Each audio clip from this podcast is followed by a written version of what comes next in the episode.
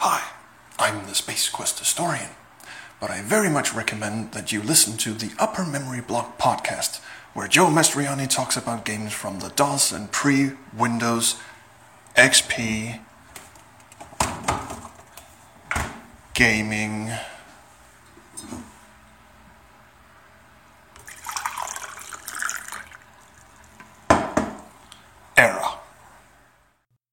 Well, hello everyone, and happy New Year, and welcome to episode 84 of the Upper Memory Block podcast. I'm your host Joe, as usual, but not as usual. This will be a uh, a news show, just a quick little thing to kick off the year, and um, you know we'll have a, regular show coming up soon. But I just needed to do something to get myself back into the swing of podcasting and whatever, because. Uh, I had a really good holiday. Uh, I hope you guys all all did as well. But uh, I was, I guess, how could I put it? Very relaxed over the holiday. So um, this wasn't a requirement. My company does have uh, the concept of a of a of a shutdown in the U.S., but in Canada. Uh, we don't. So I did have the option of working between Christmas and New Year's, but uh, but you know my wife decided to take the time off, and I took the time off as well. So basically from about noon on Christmas Eve until um, the morning of January 4th, I was off. And I don't know, it's just, it's, it was, um, quite the, I don't know, just the lead up to Christmas this year was very, very busy and there was a lot going on and i just felt really really tired. And you know maybe there was a combination of things you know it was just work was work was busy and holiday prep was busy and just life in general and uh, the run up to star wars with my other podcast star wars stacks was uh, you know there was a lot of stuff going on there and it's just i don't know i needed some some downtime. So basically i spent my holiday uh, playing a ton of fallout 4 so you know I got kind of got caught up on on some non or you know not non not directly related to UMB gaming. Fallout is is related to UMB. I did a whole show on it, but uh, yeah, I, I, did a lot of stuff with that. Spent a lot of time with uh, with my wife. Just went to hang out with friends and uh, went to see Star Wars. Wow, so yeah, I saw Star Wars opening day. Which I guess was the same day that I put out the last show, so it has been a little while and uh, then I went to see it on that Sunday with my parents and my wife, and then I actually went uh, for a third time, and that's the last time I saw it with uh, with uh, with my buddy Brian and and Bianca. If you guys uh, listen to the Square Waves FM podcast, I know a lot of you do. Uh, hung out with Brian and Bianca, so the four of us, my wife Fran, and and the three of us all went. We saw Star Wars at the VIP theater downtown, so we had some wine, and we went out for food after. So yeah, it was a lot of fun and uh, I really do enjoy hanging out with Brian and Bianca. It's the first time I'd met Bianca face to face, and uh, but I mean, you know, from my uh, my guest spots on uh, on Square Waves, I I felt like you know I knew her already. It's not like I felt like I knew her already. I did know her already, and Brian and I had hung out. So yeah, that was uh, that was tons of fun. Star Wars is great. Uh, you go listen to Star Wars Stacks if you want to hear more about that, but frankly, I'm a little bit burned out on uh, on Force Awakens right now. Not that I don't like the movie; I still like the movie, but I've been talking about it so much. I mean, uh, a couple of episodes of the Star Wars show, and then guesting on other podcasts and talking about it with people I know. Uh, it's time to change gears and talk about video games because, yeah. So, like I said, hope everyone had a great holiday, whether you celebrate Christmas or otherwise. Uh, had a happy New Year, and uh, now everyone's kind of back into the swing of things. So, uh, yeah, we're just going to do a little bit of news here today. Nothing too crazy. I asked for some emails. I got one, and uh, I understand that it's the holidays, and uh, it's an interesting one. So, this email is uh, is from Robert, and he writes, "Hey Joe." I'm sure you heard about Steam going haywire on Christmas Day during the winter sale. Here's a rundown if you hadn't. There's a Reddit thread linked here, but oh, I heard about it. Don't you worry. I wanted to get your th- thoughts on the fiasco. I'm a web developer, so I have some thoughts for sure, but you're a software dev and six times smarter than me. Don't know if I believe that. So uh, I thought I'd see what you think about it. Long story short, at some point on Christmas, anyone who tried to access the Steam store or their account pages would see another random user's page and information. No extremely sensitive information was displayed, but people did see others' full names, email addresses, and the last four digits of, uh, of credit cards. At first, people thought Steam had been epically hacked, but Valve eventually revealed it was a caching issue, quote unquote, as a result of a configuration change earlier today. Basically, The server tools that cache information so that the servers don't have to run to database don't have to run database queries nonstop for everyone all the time were caching wildly wrong pages and showing them to the wrong users. Steam was fairly quick to fix the problem, especially for Christmas Day, but uh, the issue remains that the data was exposed, uh, and while it was not critical, it was still somewhat sensitive. My thoughts are this mistakes happen, and occasionally huge mistakes happen. I've certainly made mistakes myself, never anything this big, but I know how relatively easy it is for something like this to happen. What gets me, though, is the explanation from Valve. This wasn't failing servers or glitching software, but rather a configuration change earlier today. Who makes a configuration change on Christmas Day? I hesitate even to make configuration changes on Fridays, much less the biggest holiday of the entire year and right in the middle of one of the company's largest annual sales. Given how complex server side caching likely is for an online storefront as big as Steam, I'm pretty surprised they attempted such a thing at Frank's at such a frankly bad time.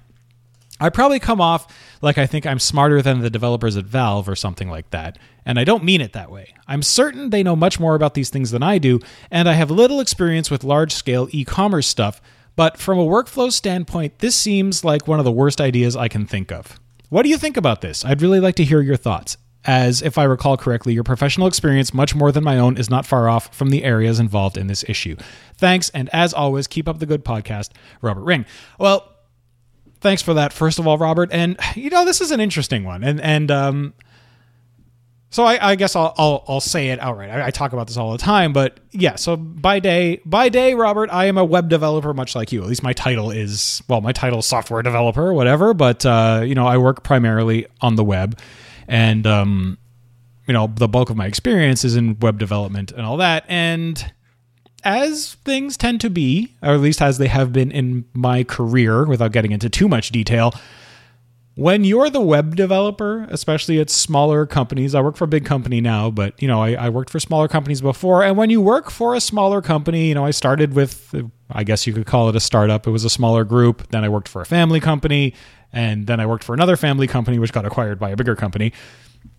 Um, as the developer, you also tend to be the only guy that knows how the server side of things work and know how you know the application server runs and how to deploy things and blah blah blah. So I I basically got into kind of the whole front to back thing, you know, from from the server hardware and now you know the virtual server hardware up to the code and optimization and all that stuff. So so yeah, I have a little bit of of opinion about stuff like this. So a configuration change can really mean anything. You know, it doesn't necessarily mean oh we went into the web server and changed information. It, it might just mean that you know they uploaded fixes or whatever. And you know, for the timing, I'm the, I'm the same way. If if fixes are going to go live, even if so web systems are easy because it's a, a, you know low priority fixes for me. So say there's something that's glitching a little bit for one guy, you change some code, it's not going to hurt anybody. You can deploy a fix at runtime in the middle of the day. It's no big deal. I do that from time to time it's not great, but it's understandable and it's doable and it's done. Um, bigger things, changes to underlying data, uh, things that require downtime. There, that's when you roll into you know maintenance windows, and anyone who uses any kind of web system, be it like you know your insurance company's website, or if you play an online game, like if you play World of Warcraft, you know Tuesdays are are uh, maintenance day when things go offline to you know patched or optimized or whatever gets run.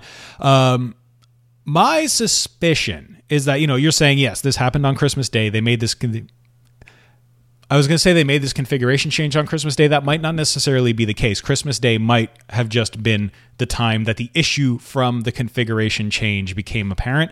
But suffice it to say that, you know, this is in the middle of their big sale.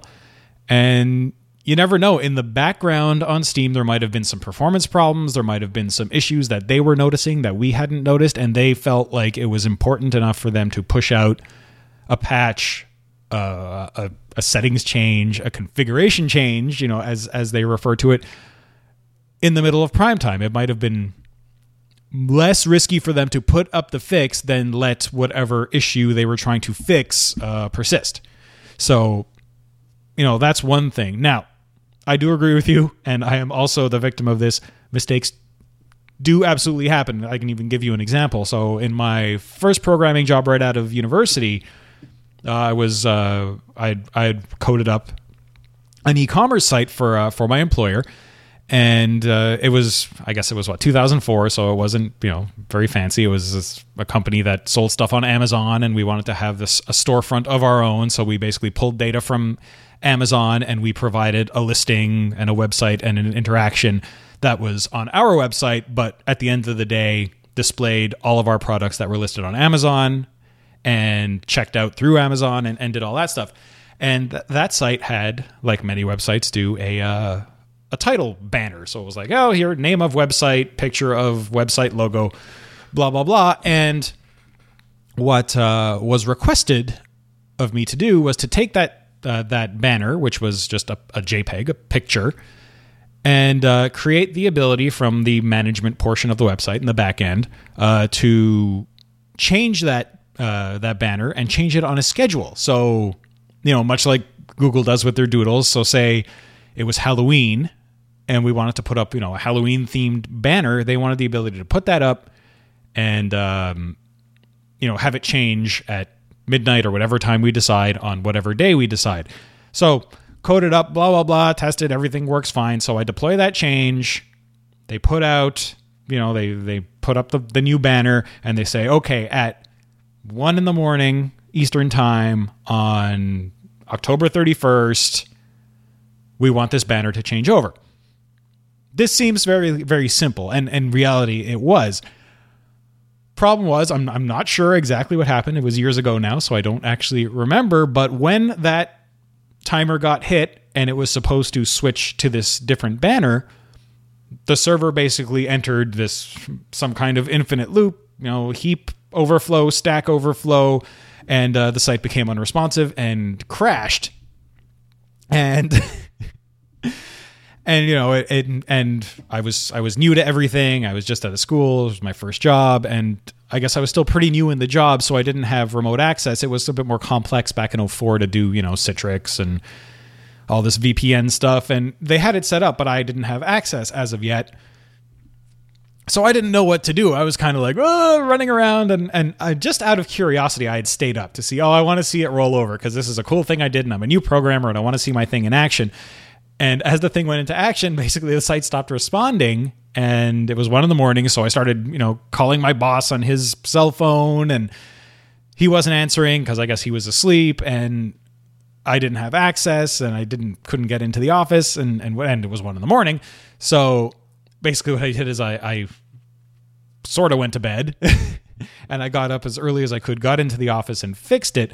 But you know, obviously I know much better than that now, but it, it's very, very simple to do stuff like that. And, and, you know, you want to say, oh, well, Valve, you know, they're smarter and they have a lot of people and they're high, you know, you know, they're very, they're very high. There's a lot of load on, on the, on the Steam store, obviously. But, um, yeah, I mean, stuff like that just happens. And like I said, it, I'm sure they did either it was an innocuous change because the problem with caching and you know maybe i'm talking about this too much but i really do aside from you know DOS and pre-windows xp gaming kind of figuring this stuff out is is kind of something i enjoy doing. Changing the you know maybe the, the caching mechanism or a setting in the caching mechanism might seem like a pretty innocuous change and i'm sure that they have you know test environments and staging environments and a b testing and and all this and maybe all that stuff that they had run through showed that you know this was an innocuous change. It wasn't going to do a whole lot. And so they they deployed it.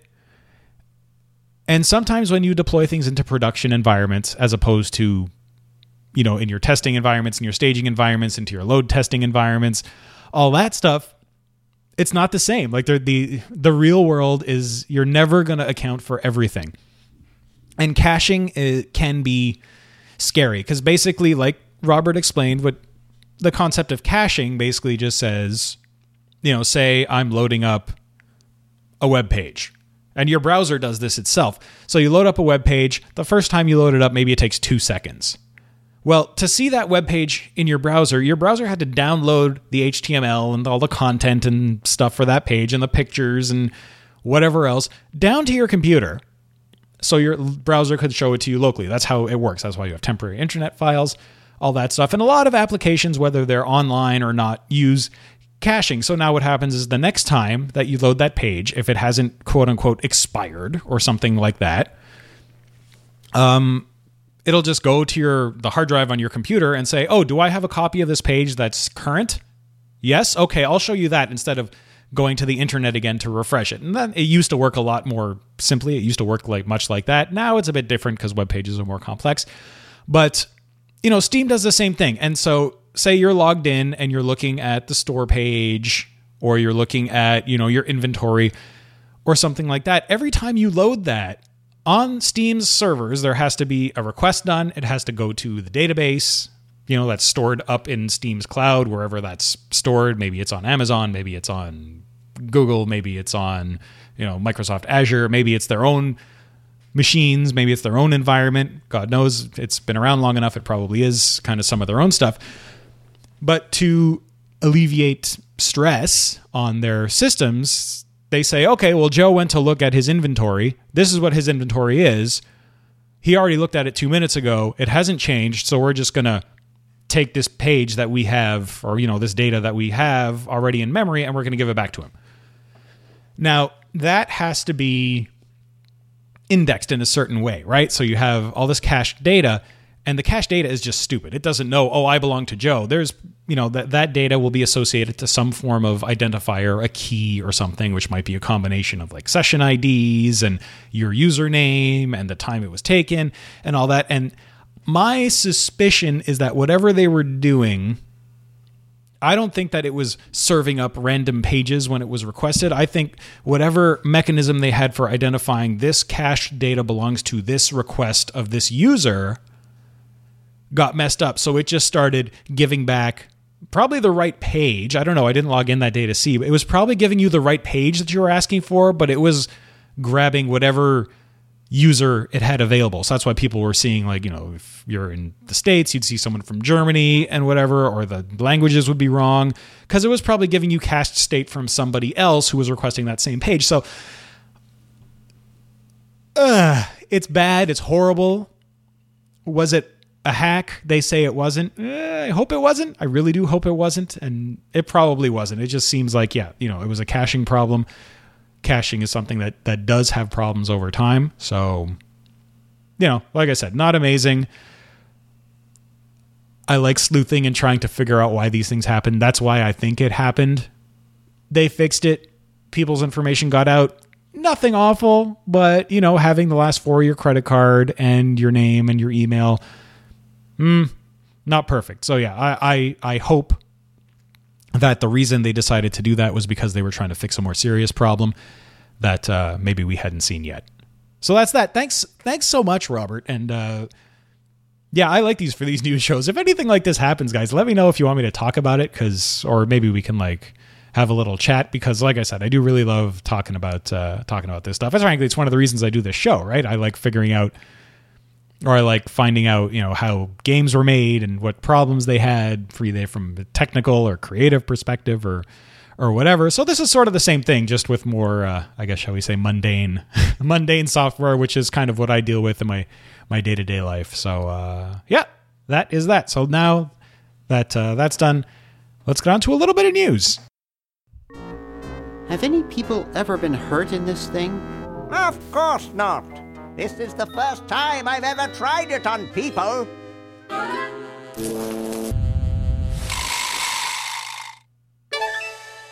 Well, I'll be. This must be that Woodstock place Mom and Dad are always talking about.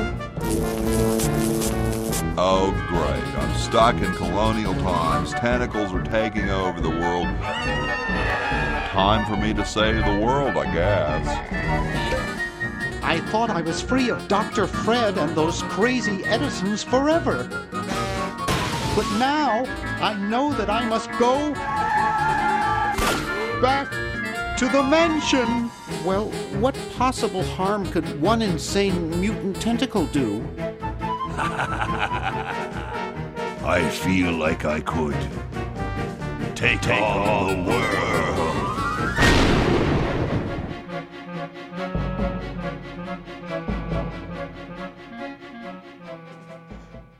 All right. Well, if you haven't figured it out by now, uh, I want to talk a little bit about Day of the Tentacle and uh, specifically Day of the Tentacle remastered. So in October, uh, back at Indiecade, Tim Schafer released uh, screenshots of of Day of the Tentacle remastered, which uh, you know is, is they're probably doing uh, in in the vein of of of their their recent remaster of Grim Fandango. And I know a lot of you have been asking for me to uh, to cover Day of the Tentacle and Maniac Mansion. I will I will do so, but I'm probably going to do it around the time that this comes out because then I can talk about this and that and you know compare and contrast like I did with Grim Fandango.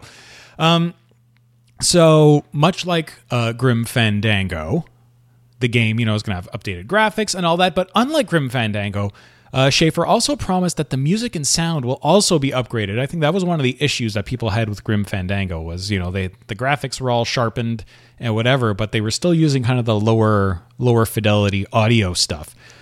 Uh, so that was back in October. And since then, on December 5th, uh, they released a trailer at uh, PlayStation Experience 2015. So this is kind of the same event that uh, they initially announced this at last year at PlayStation Experience 2014. So the artwork isn't just upresed. This isn't just like, oh, we're going to take the stuff and and kick it up a notch kind of a thing, make it display in 1080p. Uh, apparently, the art has been completely redrawn, uh, possible, I assume, from scratch. Uh, you're going to have options to switch various elements of the game between classic and remastered mode independently. So in Grim Fandango, you could basically switch the game from, you know, remastered graphics to classic graphics, which is all well and good. And uh, but here you can do things like uh, you could switch up the graphics, you could switch up the audio, and you could switch up the uh, the user interface all independently of each other. So you could have, it seems like at least, you can have uh, you know original graphics with remastered audio and uh, the original UI or the new UI. I think that's pretty cool. Also, like the remaster of Grim Fandango, uh, there's going to be a commentary mode uh, that's going to have dev commentary from uh, a good group here. We got Tim Schafer, Dave Grossman, Larry Ahern, Peter Chan, Peter McConnell, and Clint Bajakian. And I'm actually interested to hear uh, the music guys because you don't hear them talk quite as much as uh, as you know Schafer and maybe Grossman. Uh, I will be interested. Actually, one thing that I've, I've kept asking and no one's told me is uh, you know the remastering Day of the Tentacle, but what about Maniac Mansion? And you know, as as many of you know, I don't really think it's a spoiler for you know a twenty year old game, but uh, Maniac Mansion is actually embedded in Day of the Tentacle. So if you go, I think it's in uh, Doctor Fred's computer. It might be someone else. I can't remember uh, details like that without checking it out. But I think it's in Doctor on Doctor Fred's computer in the mansion. You go and uh, if you load it up, you can actually play the original game. Now, what I would love is if uh, the original Maniac Mansion was also remastered to some degree, because you know I feel like to get the full experience, you should probably play the original. I didn't actually play the original Maniac Mansion before I played Day of the Tentacle, and I enjoyed Day of the Tentacle, but I, I think I missed out on some stuff. You know, having done that, so. Um, you know, I hope A, that's in there and they didn't get rid of it completely, though I don't see why they would, unless they don't have the rights to it. Anyways, I can talk about that for an hour, provided they have the rights to the original game, which I assume they do because they have the rights to the sequel. Uh, you know, I don't see why they wouldn't put it in there because it'd be as simple as kind of putting the original code in there and you know making it load in some sort of embedded ScummVM contraption. But what I hope is that they do some stuff to it because hey, why not? Uh, so this is all releasing in March of this year, so I'm excited. Uh, I haven't replayed Day of the Tentacle in in years, honestly. It, it's funny. Day of the Tentacle and me are very funny. I I love the game. I have very fond memories of the game, but I think I only played through it. I think I only played it a couple of times. I think I only finished it once. Not that it's a hard game, but it's one of those ones that I remember fondly, but I never played a ton of. So I'll be happy around March. So, you know, probably the next uh, less than four, five episodes, you'll be getting a Day of the Tentacle episode. So uh, I make you that promise for 2016 that in March, by March, by the end of March, you will get a Day of the Tentacle episode, provided that this doesn't uh, doesn't get delayed, which it doesn't seem to be. So uh, there's a good Polygon article where uh, there's uh, screenshots, and I'll link the uh, the trailer in the show notes and all that noise. Next up, we're going to talk a little bit about Wolfenstein 3D, but not in a way you might think.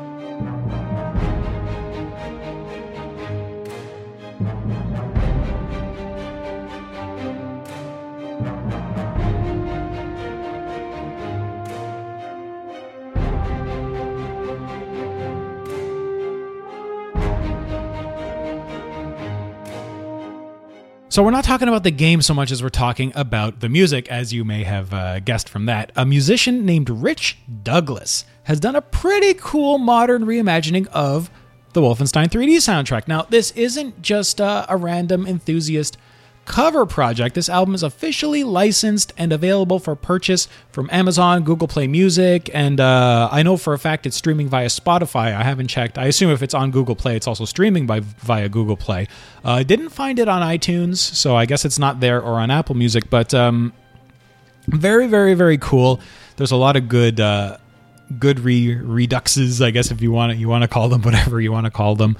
Uh, I wouldn't say they're you know remixes or anything like that. They're just really really good orchestral kind of adaptations of uh, of some of our favorite tracks from Wolfenstein 3D. So I'd really recommend you check it out either from uh, you know if you uh, if you're on Spotify, stream it from there, or you can give it a buy on Amazon, Google Play Music, and uh, I'll also link uh, Rich Douglas's Wix site where uh, he has other ways to buy it as well.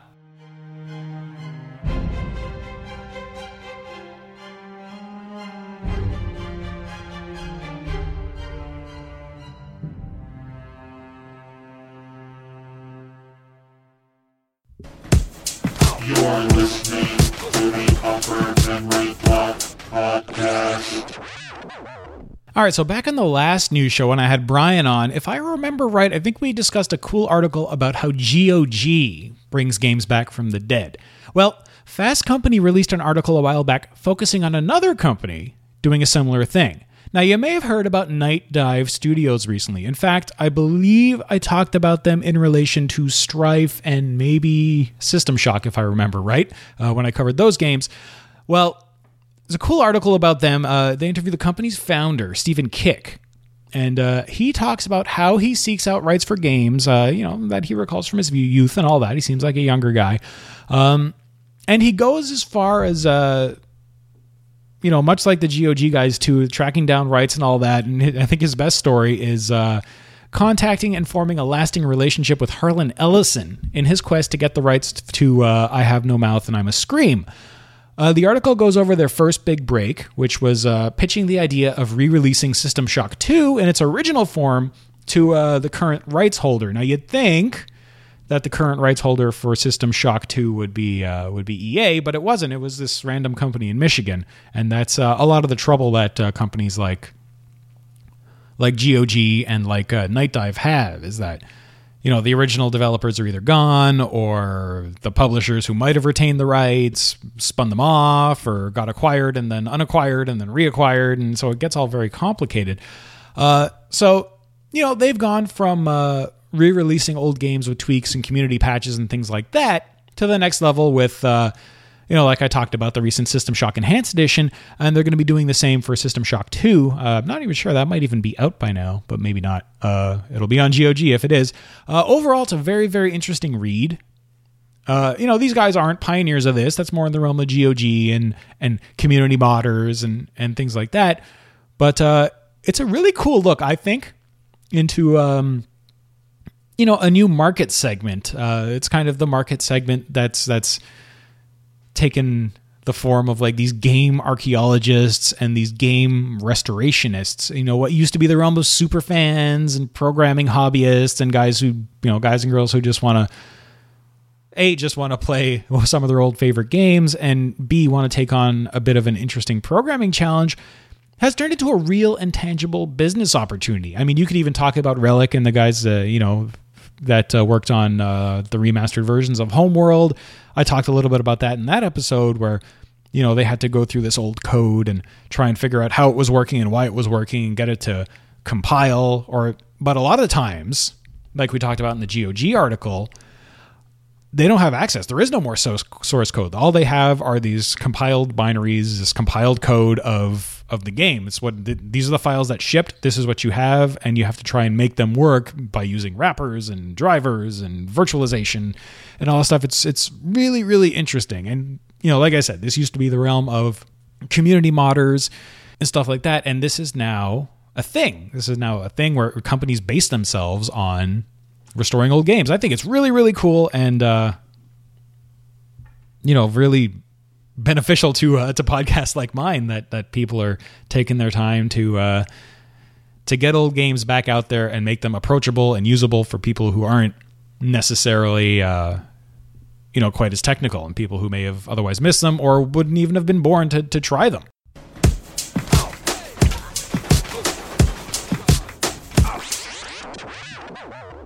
Next up, I just wanted to link to another cool article that uh, that Craig actually put up uh, in the Facebook group. If you guys want stuff to show up on here, I I primarily just take stuff from the Facebook group and stuff that I come across on on Twitter and stuff like that. But the Facebook group is a really great resource for these news shows. And uh, so Craig recently put up a cool article about from PC Gamer about uh, boxes, feelies, and the good old days of PC gaming. So is, it's a slideshow with you know twelve slides just going through some of uh, the really cool feelies that uh, were included in in some games, and I have really great memories of a lot of these. Some of them I find are more interesting than others. Um, you know, firstly, they've got a whole bunch of stuff from uh, from Infocom because they were kind of, I guess, the um, the pioneers of the feelies. You know, a lot of their text adventures would have really cool stuff in there, like you know, there's the "Don't Panic" button from. Uh, uh, Hitchhiker's Guide to the Galaxy, you know, stuff like that. There's a whole bunch of stuff from there.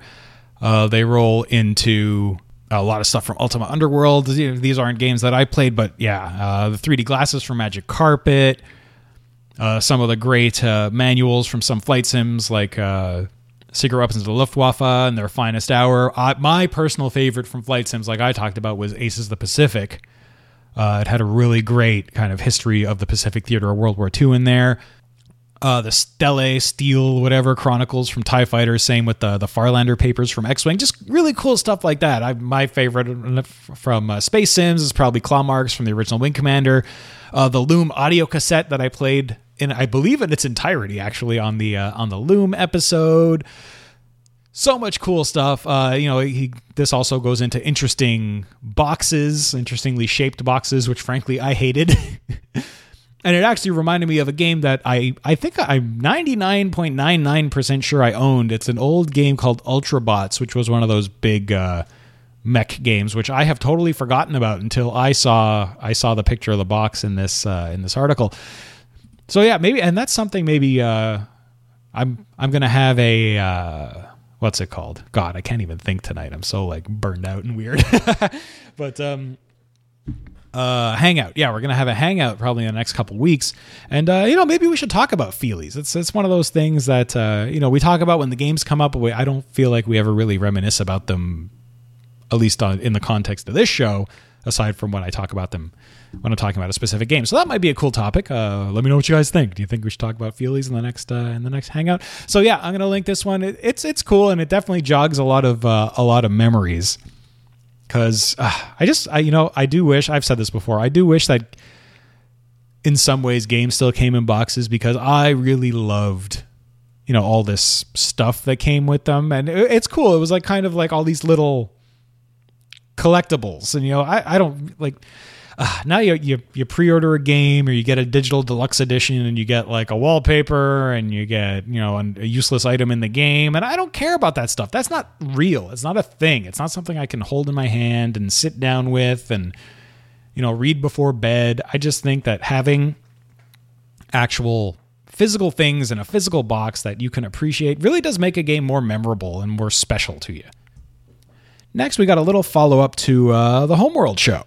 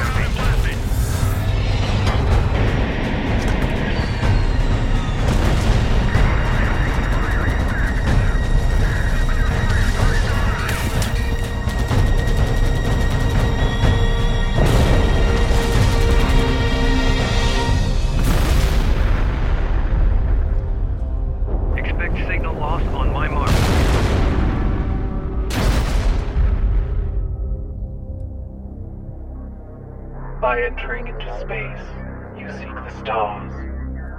We can tolerate this no longer.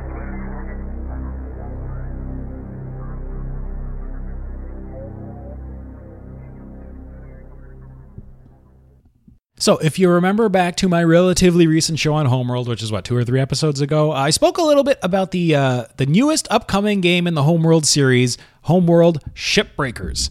So, Shipbreakers was being worked on by the guys at Blackbird Interactive, who are really just a group of former Relic devs, uh, many of whom worked on uh, the original games in the series, or maybe was it them, or was or did they work on Cataclysm? Anyways, I can't quite remember exactly, but anyways, these guys have experience in the Homeworld uh, universe. And as I said in that episode, this is a prequel game. It takes place 100 years before the events of the original Homeworld. And this is a more traditional ground based real time strategy game that places you in command of an expedition across the deserts of Kharak, which is the world from that you start on in Homeworld 1, uh, to investigate an anomaly detected by a malfunctioning satellite in orbit of the planet. Now, if you played Homeworld or you listened to the show on it, you will be pretty sure about what you're going to find there. It's basically a thing that kicks off the whole game. Uh, well, in the last few weeks, a lot of stuff's been happening with uh, with Shipbreakers. Uh, the game has actually been renamed from Homeworld Shipbreakers to Homeworld Deserts of Kharak. I was actually initially confused because they came out with this and. Uh, not only had they renamed it, but it's it's launched for pre-order on Steam. It's going to be uh, releasing on January 20th, which is frankly very soon. Like I said, I was a little confused. This big announcement came out: Homeworld Deserts of Kharak, January 20th. I'm like, what happened to Shipbreakers? And it wasn't very clear, at least on the Steam page and on their site, that this is the game that was formerly known as Homeworld Shipbreakers. So I thought there was like another secret Homeworld game that that was being worked on and got released, but turns out it's not. It's Shipbreakers. And um, to be honest, when I heard this was a ground-based real-time strategy game, wasn't super jazzed. Though I thought it was cool. You know, hey, there's another game in the Homeworld series coming out. Well, watching the launch trailer that I just played the audio for you uh, for of whatever, um, and given my recent exposure to the game and what I thought about it, I got really excited at the opportunity to just be in the Homeworld universe again. Uh, the tone of the game just seems really, really right. Even though we're not in the majesty of space, and even though the scale of the engagements will by necessity be much smaller, this does have a very proper homeworld feel to it. And, you know, why shouldn't it be? It's being made by guys who worked on it in the past. So, uh, Homeworld sh- Shipbreakers, no, not that anymore. Homeworld Deserts of Kharak launching on Steam on January 20th, available for pre order now. I will put the link to the uh, to the Steam page in the show notes if uh, you guys want to go check it out. You are listening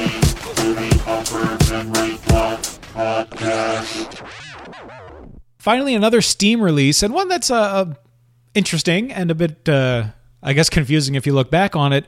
Uh, Total Annihilation is available on Steam. It's been released by uh, by Wargaming, and uh, so this pioneering 3D real time strategy game has made its way to Steam. Uh, you know, Wargaming bought the rights to the series a while back, and for some very odd reason that uh, I tried to do some reading about but couldn't really find an answer to, uh, the game was readily available on GOG, but it wasn't available on Steam.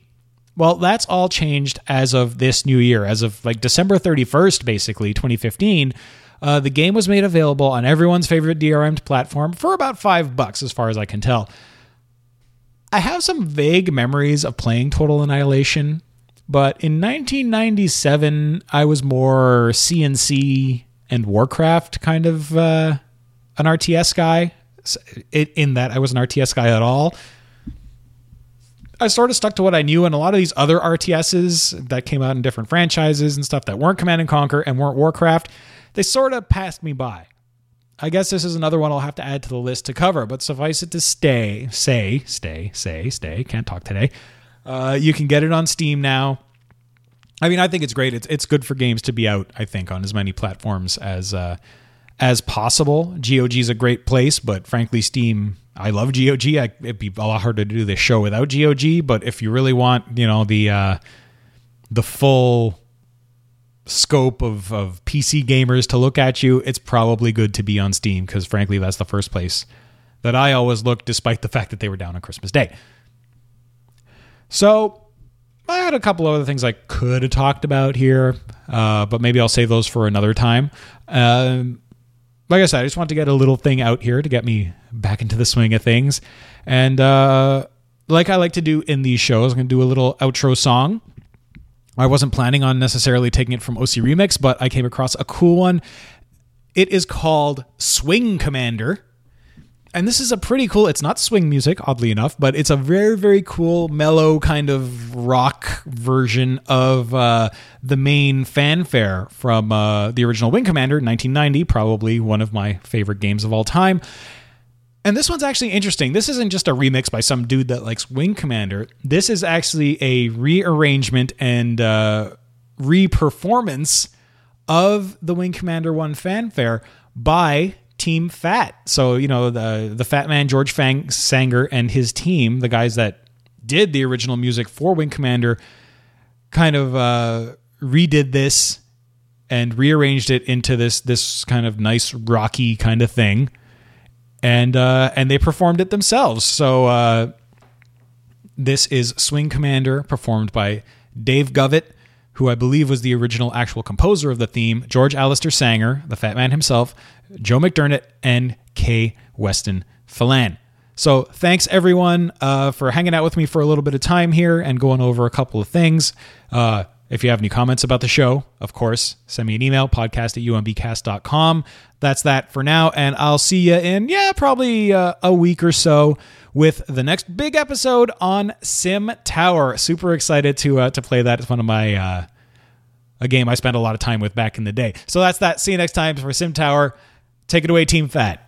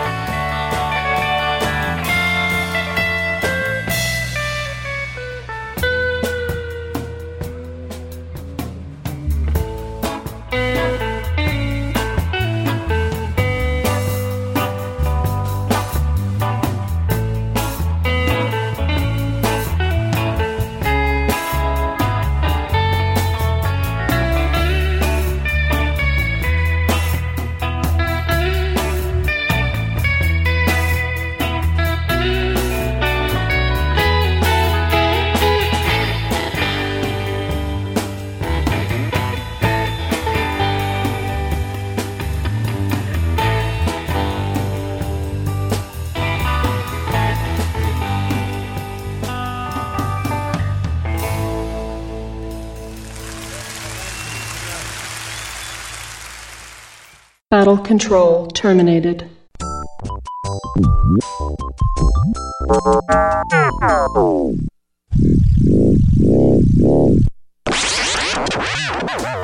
You've been listening to the Upper Memory Block Podcast with Joe Mastriani.